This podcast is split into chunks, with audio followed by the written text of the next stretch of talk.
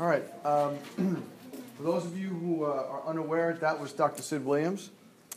Uh, he was the founder of this university, the founder of uh, DE, uh, and probably uh, next to BJ Palmer, one of the greatest chiropractors that's ever lived. Um, and uh, I am fortunate that I had a relationship with him because of DE and because of being at this school. Um, I did not appreciate that relationship when I first was here because um, I just saw him as an administrator in another assembly I had to go to. Uh, but then, uh, starting in 1993, when my wife and I went to 10 years worth of DEs in a row without missing, um, I really fell in love with his principle and with the philosophy that he was talking about.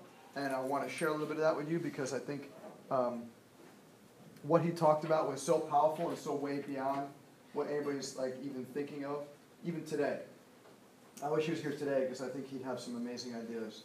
Um, and, and, you heard him right there. He was saying, uh, you know, insurance is going to be taken away from us. That they're going to try with these H- these new things back then in the in the late '80s when this was filmed. These new things, these HMOs, are coming out there, and these preferred provider organizations are coming out there. He already knew about this stuff before he was even on the streets, right? He was already there, right?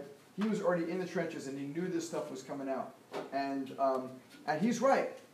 When I was in practice, when I first came in practice in 1989, what percentage of my practice was insurance?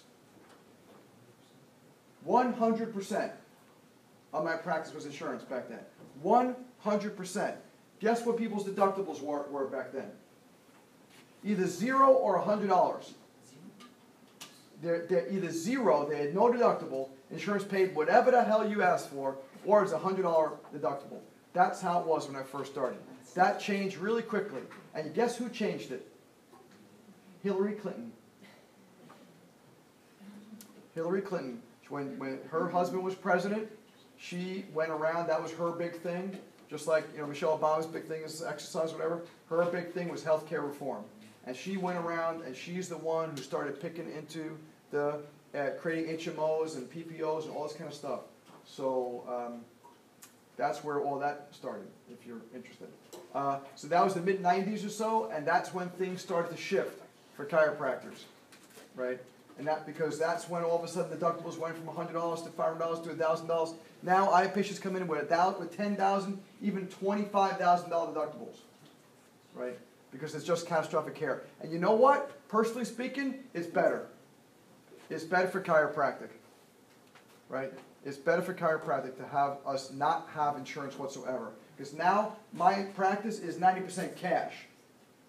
I was 100% insurance, now I'm 90% cash. I've switched with the times. I have had friends who have not switched with the times, and some of them are not even in practice anymore because they could not survive. I have one friend who was down the road over here, and he was very involved with the uh, one particular insurance company he got credentialed with one particular insurance company. And because the two or three factories that were right near his office that had employed thousands of people, they all were uh, associated with that particular insurance company. And then one year, around that mid 90 time, all of a sudden, they, uh, those three factories left that insurance company and went with another one. And where did his practice go? Gone overnight. January 1st, he had almost no practice because he was solely dependent on insurance because what he was doing was the no copay, no out of pocket expense kind of thing, right? What a dangerous place to, to, to play. Say, won't cost you anything, no out of pocket stuff. That was a super dangerous thing. They used to call it NOPIs, no out of pocket uh, insurance. And uh, dangerous place to go, right? And he's no longer in practice because that took him down. And what a shame, right? What a shame that he wasn't able to grow and see what was happening and prepare to be okay. So now, if insurance went down, I'd be no problem. Go ahead. I'd actually like to have no insurance, right? Insurance is a pain in the you know what, right? I'm uninterested in doing insurance anymore. And this was a story that Dr. Sid used to, to tell us all the time that is very relevant to this. And he told us a story about Rocky. Do you remember Rocky 1? Forget about all the other Rockies. Was, it's getting a little old. The Creed and all that stuff, a little, little old. Uh, remember Rocky 1, right? Academy Award winner. Do you know how Rocky 1 was started? Do you know he wrote that himself? He wrote Rocky himself. Do you know that he went to uh, like dozens of different producers and directors and film companies trying to sell it. And what did they say to him? Only if he's not in it. That's right. If you don't star in it, we'll buy it from you for hundred thousand dollars. If you don't buy we'll give you a hundred thousand. And at the moment, he was a broke, out of work actor. So a hundred thousand. This is in 1980, whenever it was that it came out, right? Imagine how much money a hundred thousand dollars worth. I know it's a lot to you now, but it really isn't. But back then, hundred thousand dollars was like a million dollars, right? And and they're saying he's going to give. I'll give you hundred thousand dollars, but you, you can't star in it. You have nothing to do with it. You just give us the script. And he wouldn't take it, right? Because he said, no, this is I am going to be the star in this. I wrote it. I'm going to be in the star the star of this thing. And uh, eventually, finally, one film uh, place, you know, said, okay, you know, we're going to take a chance on you. We'll, we'll give it a shot. And look what an empire he created from one movie by standing on his convictions, right?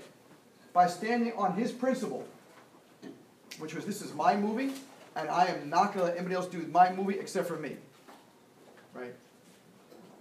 And there's a famous line in that movie that if you listen to Sylvester Stallone and uh, in interviews and stuff, it was really about him. It, you know, this particular line was really about him.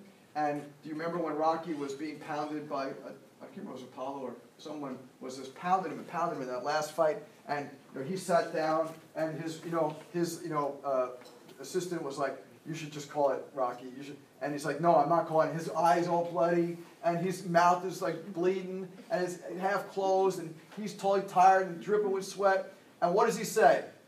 What does he say? Do you remember what he says to his coach?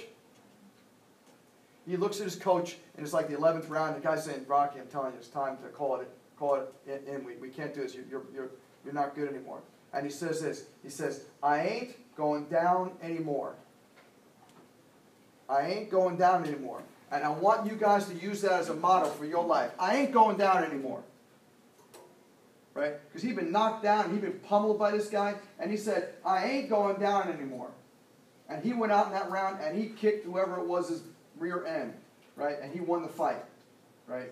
Because he made up his mind. And that was one of Dr. Sid's favorite quotes, is having a made up mind. Rocky had finally, at that particular moment, he said, I have a made up mind. I ain't going down anymore. Insurance and no insurance. You got to make up your mind. I ain't going down anymore. Student loans, paid off or not paid off. I ain't going down anymore. There's all this competition in whatever city you, you set up in. I ain't going down anymore. You have to have a made up mind. You got to draw the line in the sand, right? You've got to draw that line in the sand and say, I ain't going down anymore. Right? It's up to you. And Rocky, well, Sylvester Stallone, when you hear him interviewed, he's like, I drew a line in the sand and I said, I ain't going down anymore. I, I'm going to sell this script with me doing the lead part because it's that or nothing. So here's, you want to know how to succeed? You want to know how to succeed in your chiropractic practices? Draw a line in the sand. That's it. There's no turning back. There's no changing your mind. There's no, oh, I'll, I'll just move somewhere else. There's nothing. It's, there's a line in the sand. I burn my bridges. Right? There's nothing left behind me.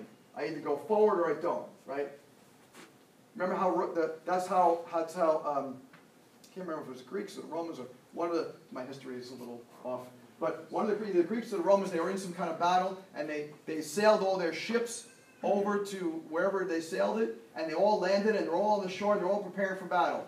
And what does the general do? He burned the ships. He said, You either win or you die. It's up to you. And they won, right? Because there was no other choice, right? But we, we all try to do this. We're like, let me put my finger in the, let me, let me test the waters, right? There's no testing the waters, right? You guys are $200,000 in debt. You spent four years of your life here and four years of your life probably doing some undergrad stuff. You spent all this time, all this energy, all this effort. There's no more testing the waters. Here's what I want you to remember about this whole thing. I ain't going down anymore. It's, it's, it boils down to two words. All in. All in. Are you all in? Right? Are you all in? I'm so tired uh, and saddened every time I get emails and phone calls from former students of mine who are telling me, um, you know, oh, I'm not doing good in practice. I'm gonna have to quit practice, and and it just didn't work. And I, I, I hate hearing that, because there's such an unbelievable need for chiropractic, and the main reason why someone will ever go, spend this much time, this much energy, this much effort, and then drop out for whatever reason, is because they're not all in. They don't have the belief of a made-up mind. They don't say to themselves, I ain't going down no more. And it's not anymore, right? That's not, don't use correct English when you talk about this. You wanna really psych yourself up, you say, I ain't going down no more, right? And if you don't know the scene I'm talking about, then tonight you should watch Rocky. It's probably on Netflix or Amazon Prime or something like that. You've gotta watch the first Rocky, and, and remember that, and see that in your mind's eye, right? And make, make up your mind that I ain't going down no more.